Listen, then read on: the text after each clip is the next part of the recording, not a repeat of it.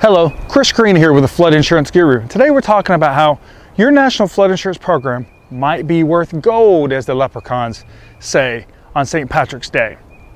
So, how in the world could your national flood insurance program policy be worth gold? Well, as you see this water here behind me, where this is normally a dry area, but the southeast and other parts of the country have received more rainfall in the month of February than they have in history. Tuscaloosa, Alabama had almost 16 inches of rain in the month of February, which sets an all time record for them. Other cities across Alabama, it was at least in the top five for five different cities. So, with all this rain, many private flood insurance companies are putting out what's called moratoriums, where they're not writing new business until these flood warnings go away, until the water reside, goes down. So, what happens is that leaves the National Flood Insurance Program really as your only option. So let's say you've got a buyer that's looking at purchasing two properties. Both of them are here on the lake in a special flood hazard area. However, one of them has a flood policy on there of about $900 a year and the other one doesn't.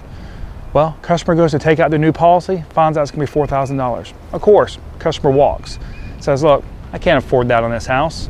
However, they come to look at your house, come to find out you have a National Flood Insurance Program policy that's transferable, and your premium is $900 because you took this out in a flood zone that's no longer available. And because of that, you have a grandfathered policy.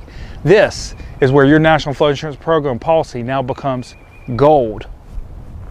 By being able to do that policy transfer and that policy assumption, you can transfer that risk over to the new buyer, as we've talked about before, locking in that rate, but also giving them a reasonable option for flood insurance when private flood insurance may not even be available.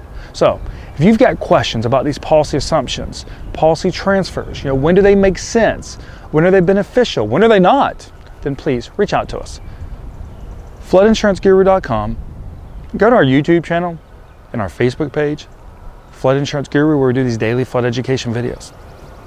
You can also give us a call, 205 451 4294. Remember, we have an educational background in flood mitigation, which means we can help you understand flood risks like this one right here, your flood insurance, and mitigating your property long term to help you minimize flood losses and flood premiums. Thank you.